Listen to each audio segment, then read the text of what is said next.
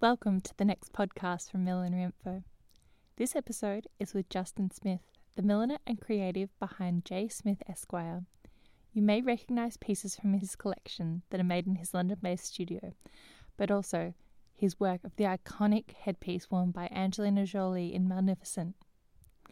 We hope you enjoy hearing part of Justin's story in this episode today. This was made possible thank you to the support of our wonderful podcast sponsors. These include Hatters Millinery Supplies, the Millinery Association of Australia, Catherine Cherry Millinery, Hat Academy, The Essential Hat, Hat Atelier, Louise McDonald Milliner, That Millinery, and we'd like to welcome House of Adorn as a new podcast sponsor. Thank you so much to all of these businesses for their support. You can find a link to each of their websites in our show notes, which is on your podcast app or on our website. We'd love to invite you to become a sponsor of this podcast series. Everyone is welcome, and it's a great way you can show your support if you're interested and able. You can head to www.patreon.com forward slash millinery info, or there is a link on our website. If you have any questions about being a sponsor, just send us through a message and we'd love to hear from you.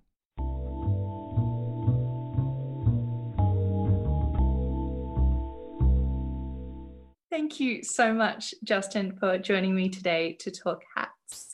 Um, you're in your London studio today, and a question I always like to start with is how did you become involved with millinery? Ah, that's a big question. Um, I it's kind. I actually started life as a hairdresser. So I started hairdressing at about the age of 17.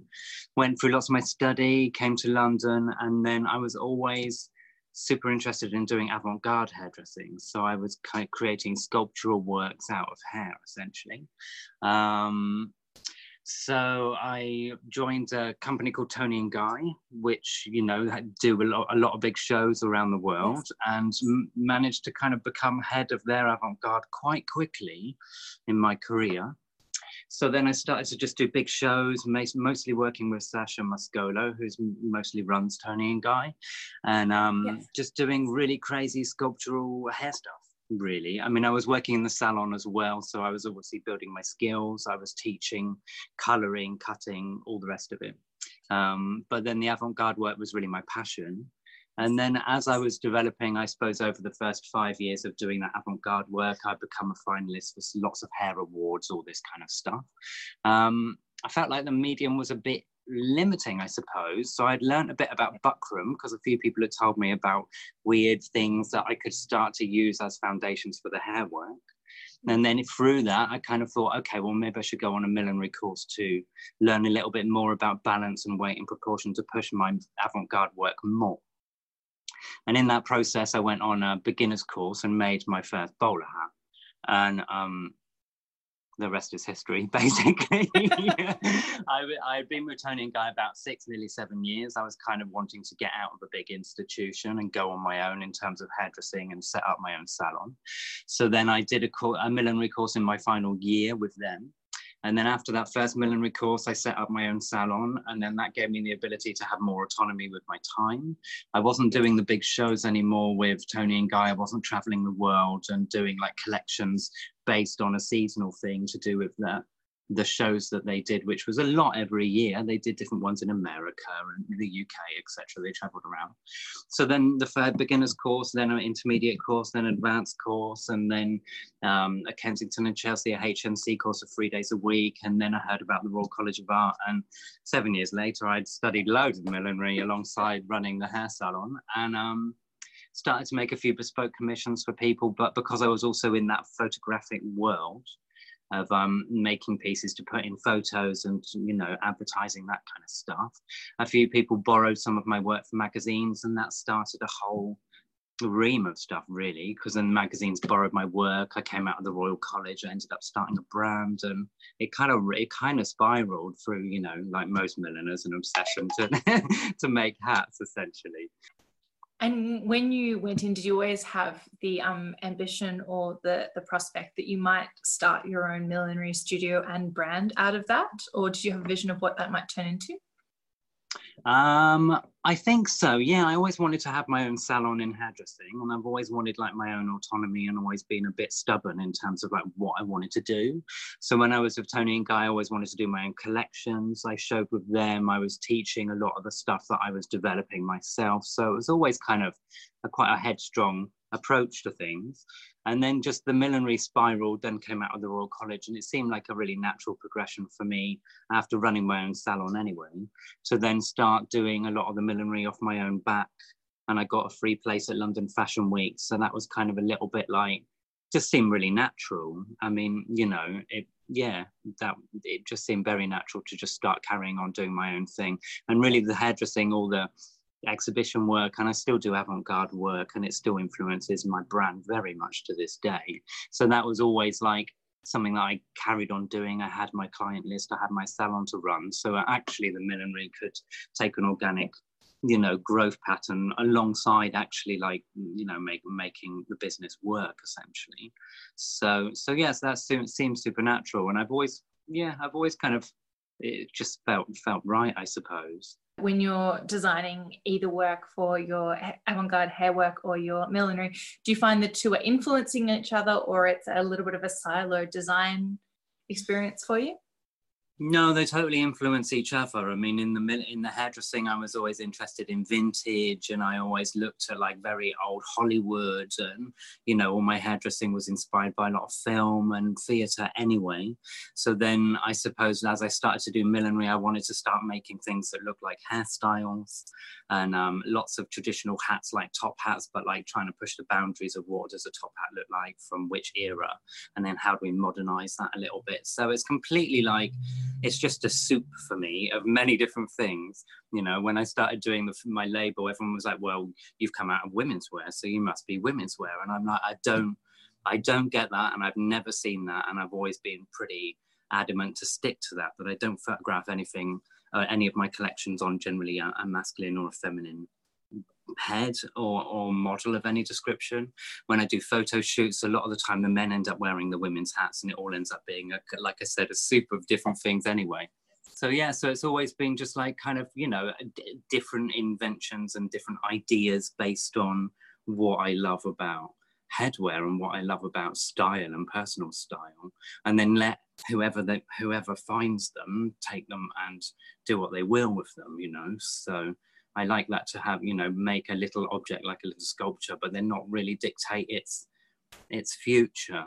You know, I think that each hat has a little like if it, if it each hat wrote a diary for itself, it would be kind of amazing what it did. Because a lot of the time you do it for a photo shoot, it ends up on a model's head, and then you might sell it to somebody, and then it travels the world, or then it sometimes goes out to photo shoots. So it's been traveling the world without me, going to different places. So it's always like got a different each object that, you make seems to have a different trajectory based on who kind of likes it and who picks up on it essentially. And that's what i really like about each collection. And that also informs the next design and the next approach you know? So yeah. So i was going to ask you about your collections because on um, on your website you have some um, of your collections listed. And i noticed they're um, labeled more not to an autumn winter year but a uh, more of a title of the collection. I wondered if you could maybe share a little bit about that and maybe why you chose that approach as opposed to a, I guess a particular label of a, a season or year yeah, I don't fit. I think, like following on from what I just said, I don't really see my collections fit, fitting into like autumn, winter, or spring, summer. Um, I don't particularly serve a particular kind of client that kind of like goes to special events at one time of the year and not others.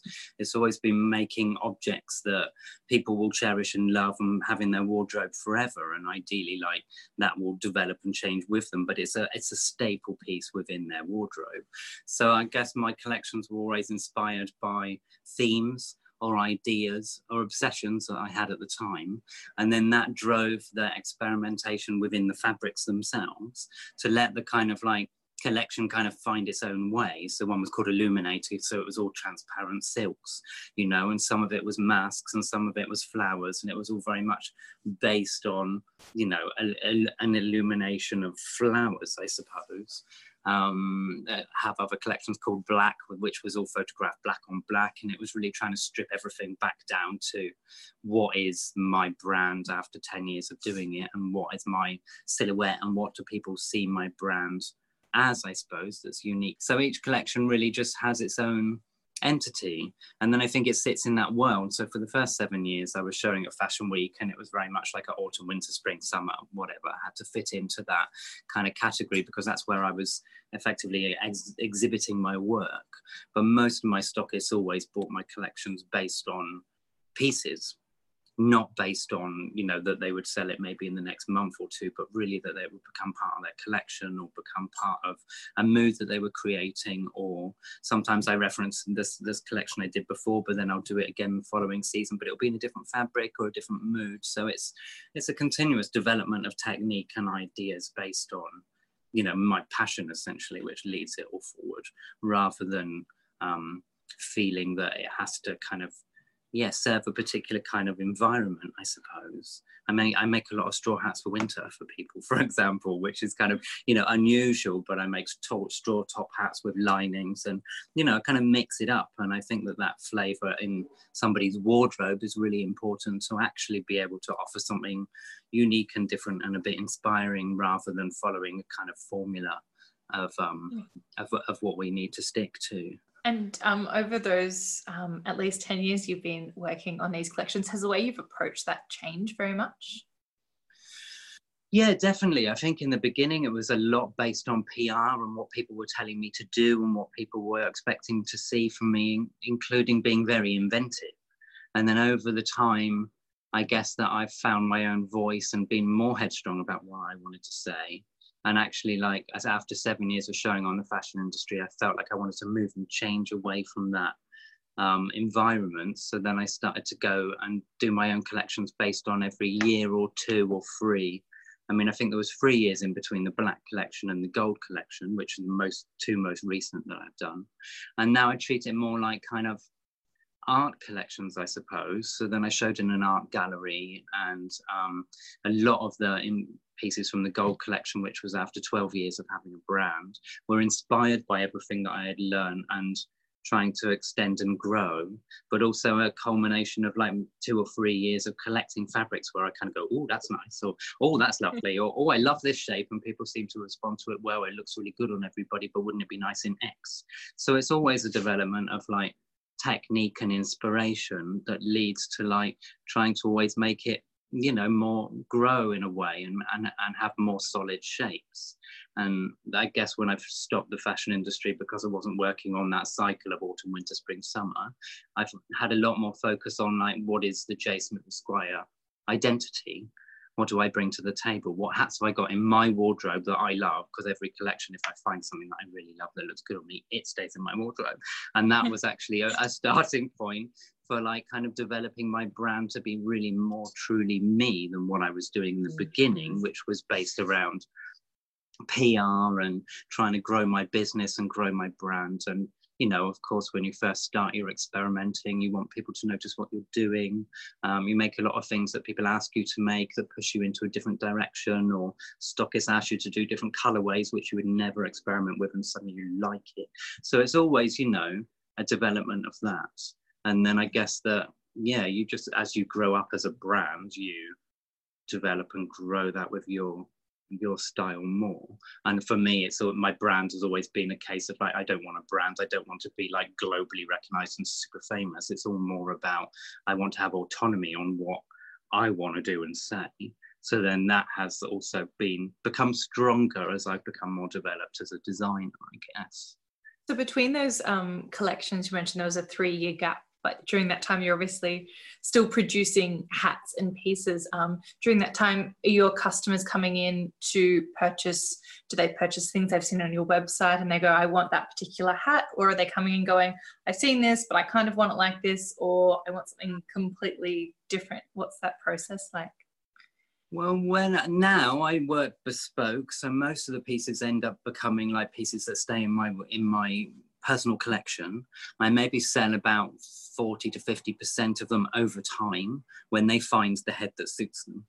Um, and then the rest of them become like models that actually people will come in and try on, but they kind of go, I love this, but it won't go with my blue suit because it's not the right color, or, you know, because they're staple pieces that will last in people's wardrobe forever. And I have a real kind of like focus on being a hairdresser. So you can't cut somebody's fringe in if it doesn't suit their hair type or doesn't look good on their face. So that's really my approach to millinery is that you can buy stuff off the shelf and it might look fine. Um, and I think for certain types of millinery that works incredibly well. But for my type of millinery, it's more it's more bespoke, it's more personal. It needs to be curated around the wearer and also what they're wearing. So mm-hmm. the hat doesn't necessarily wear them, but it's also it's part of a combination of things that that beautify and and, and bring the elegance. So um, so now it's really a case of a lot of the pieces are used as a reference and then sold bespoke. And then, like I said, if somebody comes in and tries it on and take it out the window and they absolutely love it, well, then I'll sell it to them as a unique piece. And some people love that and they want it as a unique piece that nobody else will have. And other people are quite happy for me to remake it in their size or you know, I work really quite truly bespoke. So I take head measurements and wire shapes of exactly this this skull that I'm working from. So that for me is is is super important, and and that needs to kind of harmonise with whoever's buying the pieces. And I, I guess when I was doing the fashion industry as well, it was quite a lot of the time people would say to me, I really like this collection, but can you do it in silver or can you do it in this? So I ended up doing exclusive ranges for shops anyway, because that was my price point. They wanted something exclusive. And actually, I make everything by hand. I don't make anything in a factory where it's going to be a number that then they have to order from stock.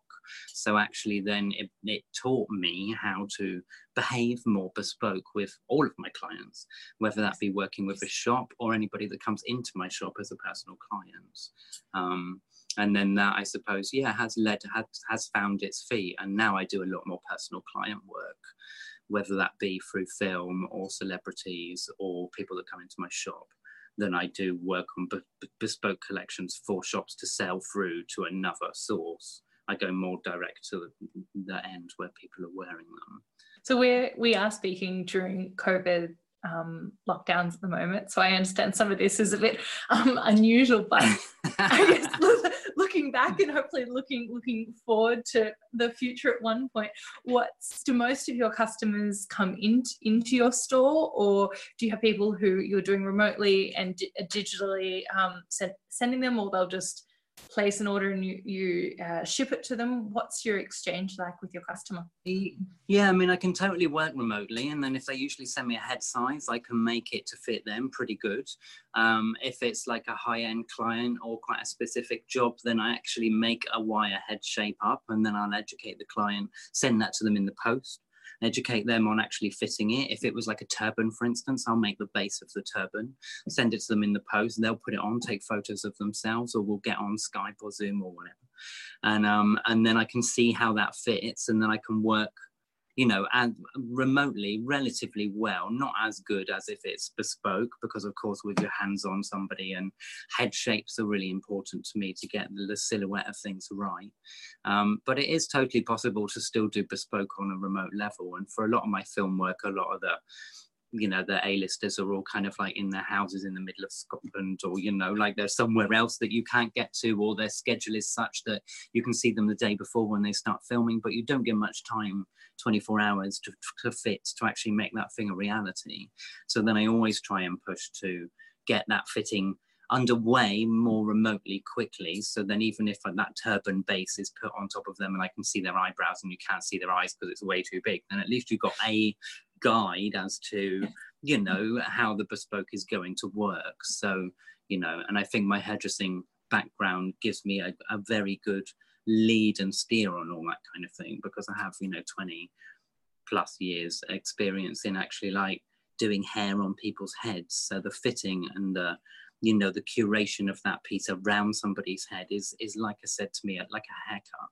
which is really key to my work actually being successful and looking the best that it possibly can mm-hmm. so mm-hmm. uh, in the last few months i've made pieces remotely and we've done exactly what i've described but more, you know more mm-hmm. often than not i try and get people to come to the shop and have a proper fitting or i go and visit them um, so you have um, a shop front. What's the setup like? You have a showroom. Do you have your studio space there as well, where you produce, or what's the layout? It's the whole it's, it encompasses everything because it came from being a salon before. And then that salon the waiting room got turned into a millinery studio. And all my clients kind of sat in the millinery studio while waiting for a haircut.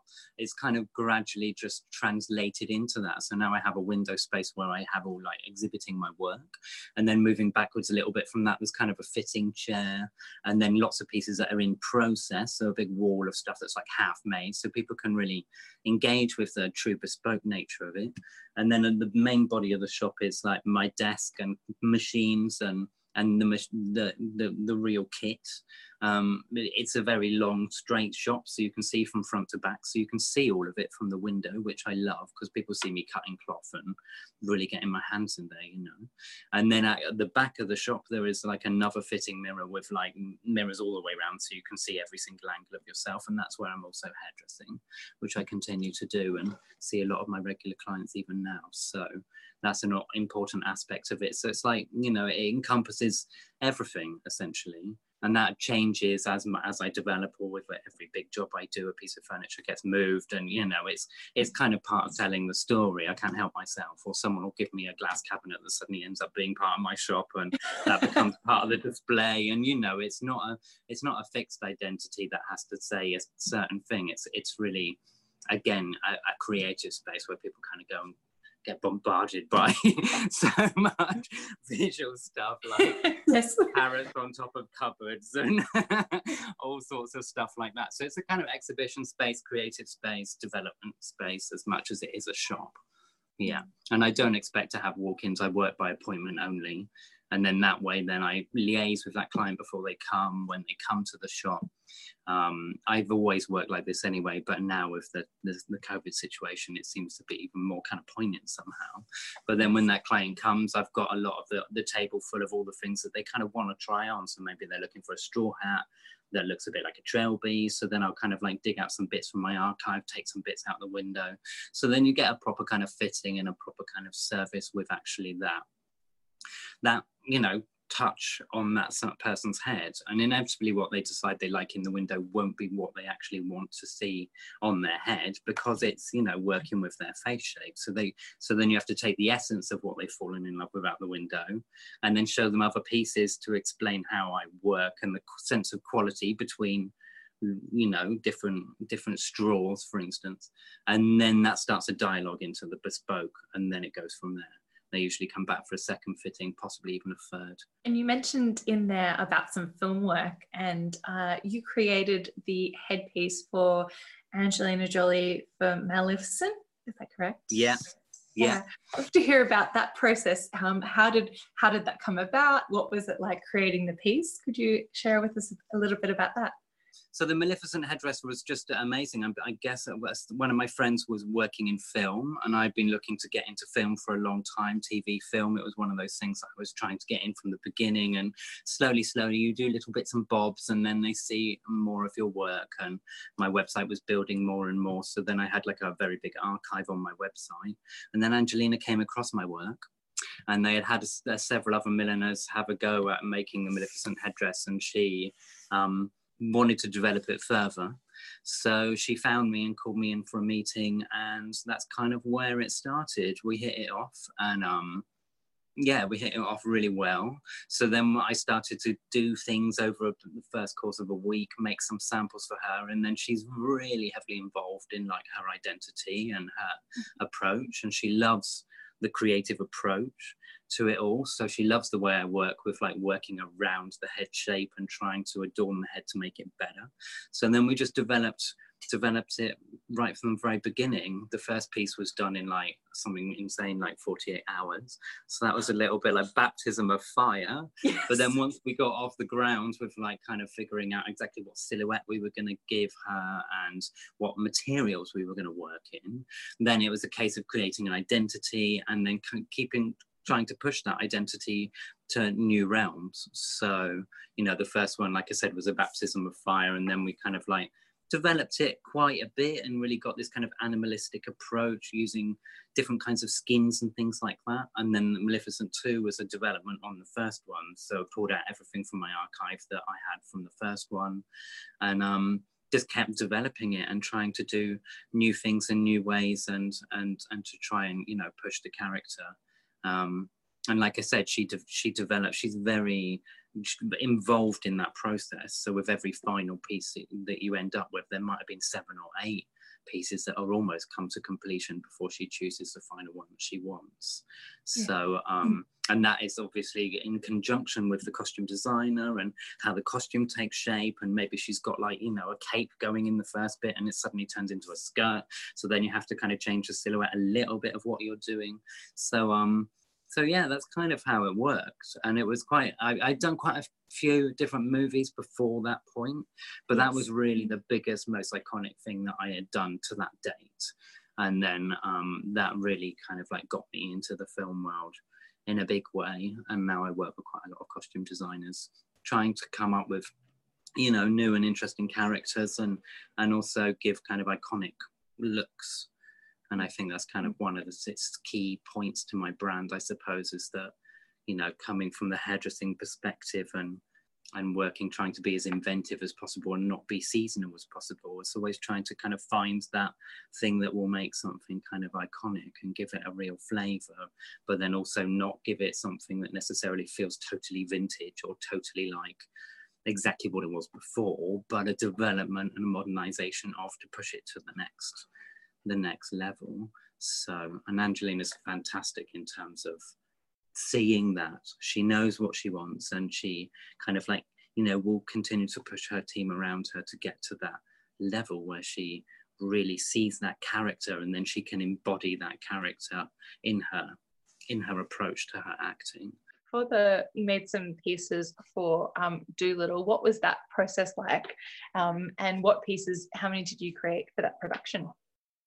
Oh, so Doctor Dolittle was fun. Um, you know, it's like a really cute story. I remember growing up watching the movies, so you know, for me that was like a really exciting one to be involved with. Um, I work with uh, Jenny Beavan, who's the costume designer who won the Oscar from Mad Max, and I've been working with her on quite a few films. Um, lovely lady, really lovely lady. I actually do her hair as well, so it's really nice to have like you know, like personal contact with her. Um, yes. And that's actually how I met her before I started working with her in millinery. Somebody that I worked with in film met, knew her and she was complain like saying that she's got really curly hair and can't find a hairdresser to cut it. And I was recommended and suddenly I ended up, you know, meeting her. And then, so then Dolittle, we worked together and it was really nice to do menswear for film you know yes. it was really nice to to work on a lead character that actually like you know has a bit of a style but then you want to try and push that personality to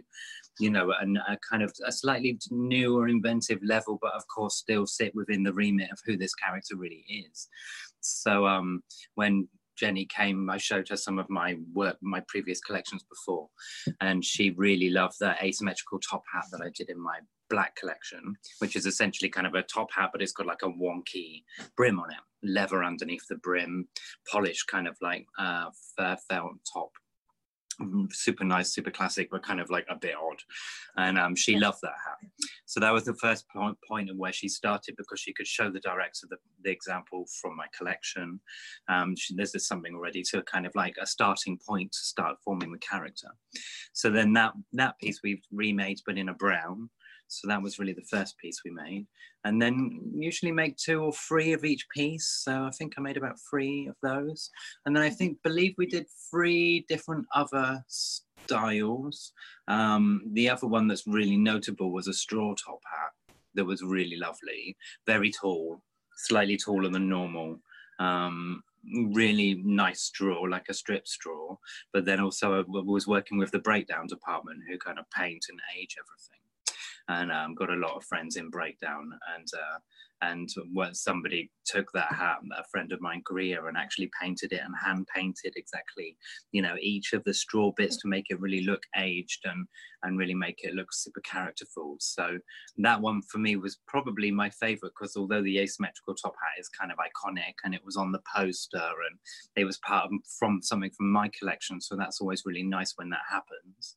Uh, the straw top hat was really beautiful because I make this object, it's really gorgeous. It leaves my studio like, oh, it's a nice fancy new top hat. And then I suddenly see it coming back from my friend Greer and it's like, oh my God, like it looks like a different piece. It's like turning it into an art piece you know so each one is like hand painted and and got it brings like an essence to to my work that you know i love about working in film full stop is that i love doing what i do and i love my discipline but it's not always about what i do. It's about i am a tool in the toolkit and everybody together makes that whole thing you know really uh, shine and make it turn into what it is. So by collaborating with other people on every film it really brings a whole new essence to the pieces that I make mm. and pushes them in a different direction than I would have necessarily taken them myself. So it was nice to see that straw top hat done like that. And she had spent a lot of time painting it. And it's, you know, yeah, it was really, I, I really, really love and appreciate that. And everybody else's different discipline and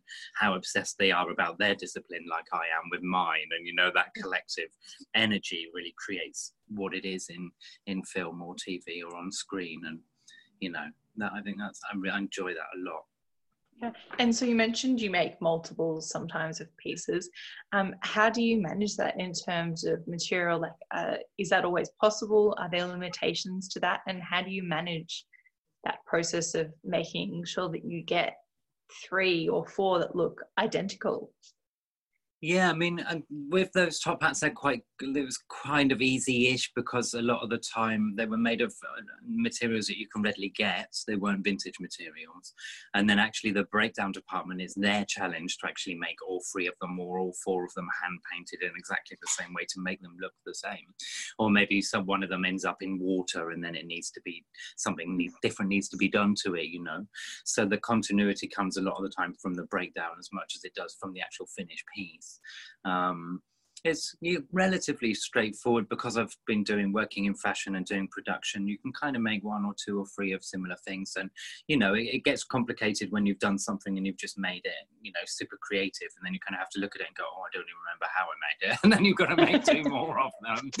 But I've become a bit of a wizard at like somebody can give me a photo of something, whether it be a vintage hat that their dad used to own or something that was in a film before, and I can pretty much replicate it to to the to the button, even with the size and texture. So, um, so yeah, generally that it's it's perfectly fine. If we work with like vintage materials, and a lot of the time we do in film because you want something unique and has to have a certain texture and identity, then actually we'll only go into those vintage fabrics if we know we've got enough to start with generally and it does depend a lot on the film too um, because some people will do they usually say one is none.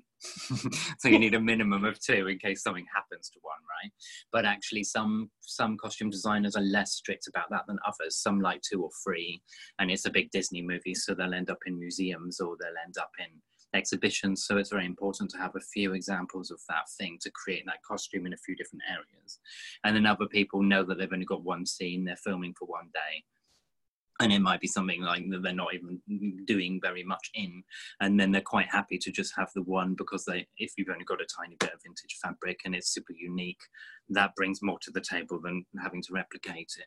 So if we ever need to replicate it we can kind of have fabric made or something that looks similar for an exhibition. So it's you know like a it, it it's relatively the same um, if that's where if that you know is necessary for for the future of, of the movie so.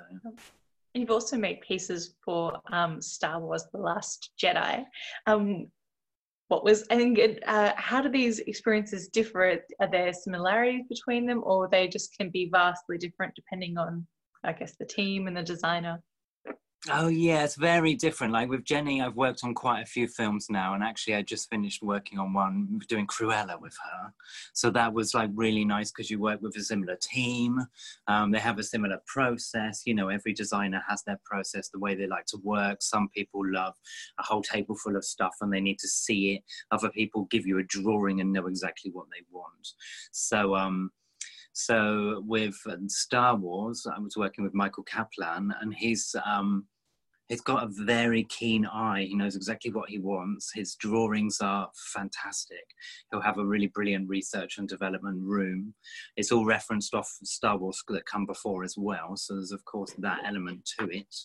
Um, and then it's a kind of collaboration in a way. But certainly with Star Wars, he was very much like, show me what you can do and what you imagine, which was just fantastic because it's this can yeah really a totally different brief than working with something like Dolittle where he's definitely wearing a hat, you know, and a top hat, and it needs to have a silhouette to it. Star Wars, it was like, what can you come up with, and how fantastical can you be? We're creating a world that essentially they fly into and it's a black and white world on a different planet where everybody's got loads of money. So it was like okay how opulent and, and ridiculous can we make this you know? So they had big room with lots of fabrics to play with. That a lot of the outfits were coming from anyway so i would see what dresses were made or what suits were made and and then go off and, and kind of have a play and trying to push my millinery skills and techniques into that world of creating fantastical kind of shapes and ideas. Um, and we were doing that was really nice because it was a whole crowd scene so a lot of the time in film i work with a principal actor or one or two principal actors. So it's a little bit more specific. You have to work with that actor sometimes or work with the costume designer but it's very focused. With star wars it was kind of i was doing a lot for the principals as well but ultimately the main scene that i was there for was the black and white scene and we needed about 100 hats. So it was just a case of like right, let's just make loads of loads of different things. And and essentially it was more about styling on the day of what went with what and then it, when we saw stuff that we really liked maybe we would make a version bigger for a different character or you know it, it kind of unfolded over a period of months. I was working at pinewood for about four months on that job i think. Um, so so that was you know it was fantastic. And uh, fantastic to get that kind of brief of just show me how crazy and ridiculous you can make it with this remit you know with these fabrics and with this kind of identity that you're trying to create so it was very nice to also make everything black or white oh, for a combination. Yeah, really fun, really fun. And actually, I worked with Michael on set as well on the day to actually style everybody. So everybody was kind of running around just making sure that the hats were fitted on the dresses properly everyone was wearing them correctly you know because they go off and they get put on heads by the hair team and there was about 200 people plus at least on set so you know um, um, you need to go on set right just before the camera shoots and make sure that everything's kind of positioned right. And sometimes the, the thing in the front of the camera will be something that you don't expect because you don't quite know where the cameras are coming from on the day. So, you know, it's all about kind of changing that a little bit, making sure that that it works with each shot, really. So yeah, it was a really fun job and amazing to work on something like Star Wars. I also needed to make some of the like the super iconic kind of military hats as well for some of the lead actors. So um, that was really nice because I was taking something that everybody knows of the um, the actual iconic kind of military shapes, but then actually trying to make that a completely bespoke item made out of the same fabric for the principal. So that was really nice because then that's turning my hand to taking that photo and that style that's been made already, that's been in all the films, and then actually turn that into a bespoke item to make sure it fits and suits that principal character's face really well. So that's a really nice different completely different angle because one minute i'm making kind of whatever i fantasize in my head and the more crazy and inventive the better really and then on the other side it's all about my bespoke skills and how to really curate something that already has an identity but make it look right for that person's face and that's um, that's a, a really a very enjoyable part of the, my millinery that I really, you know, really like that really true bespoke aspect to it. So, yeah. And with these um, theatrical projects, are they something that you're able to do within your workroom, or do you do you go into their workspaces to to complete that? with um, just depends. Again, with Star Wars and with Maleficent, I've worked at Pinewood on set with either the costume designer because I'm working very closely with them and I'm doing a lot of pieces, so we have to kind of work very focused for a period of time. Or with Maleficent, the same thing, working very closely with Angelina in conjunction with her and the costume designer, but I need to be on set all the time. I'm fitting it all the time. And then with uh, Doctor Dolittle and Cruella, Jenny Beavan comes to the studio, do a bit of a show and tell of everything that I've done before.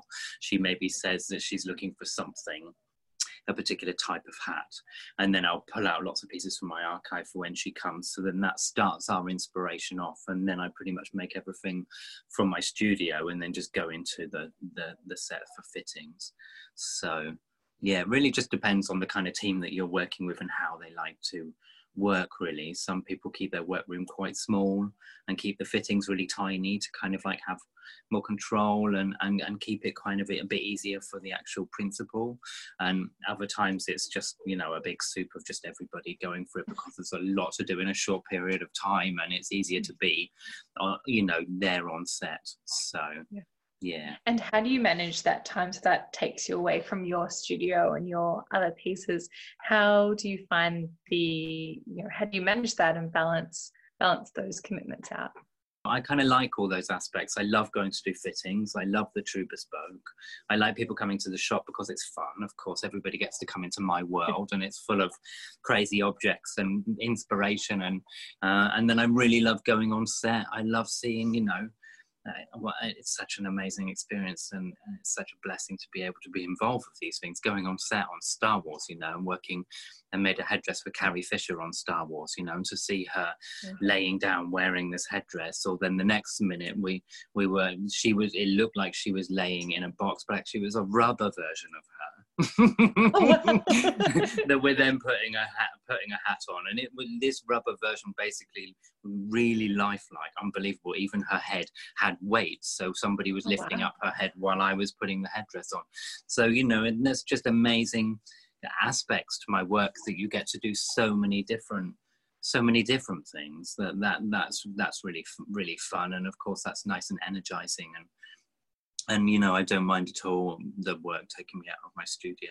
It gets complicated when you have to go and work at pinewood for two or three months. Of course you take your entire studio with you. So it's like constantly a moving process of kit. You know you have to be quite quite on the ball in terms of always having what you need. But I think that's my Cub Scout mentality always coming in. I hardly ever forget anything. I've always got tools in my pockets, and you know, there's always always being prepared for as many situations as possible.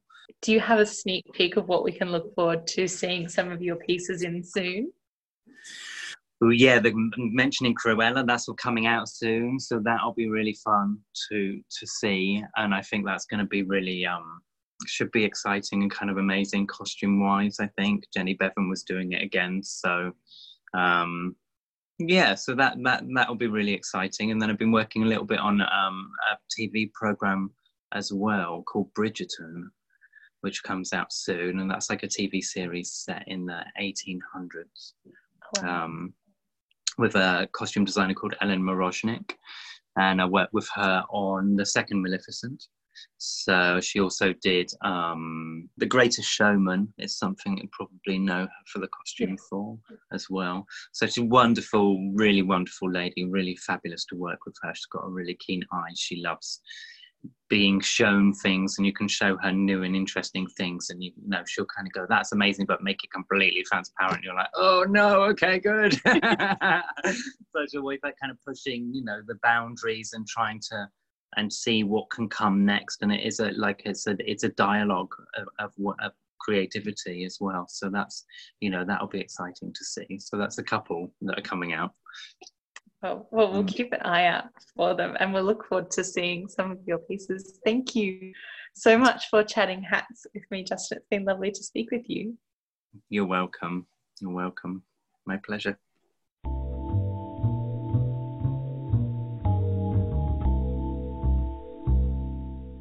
Thank you for joining us today for this episode with Justin. We hope you enjoyed hearing about his story.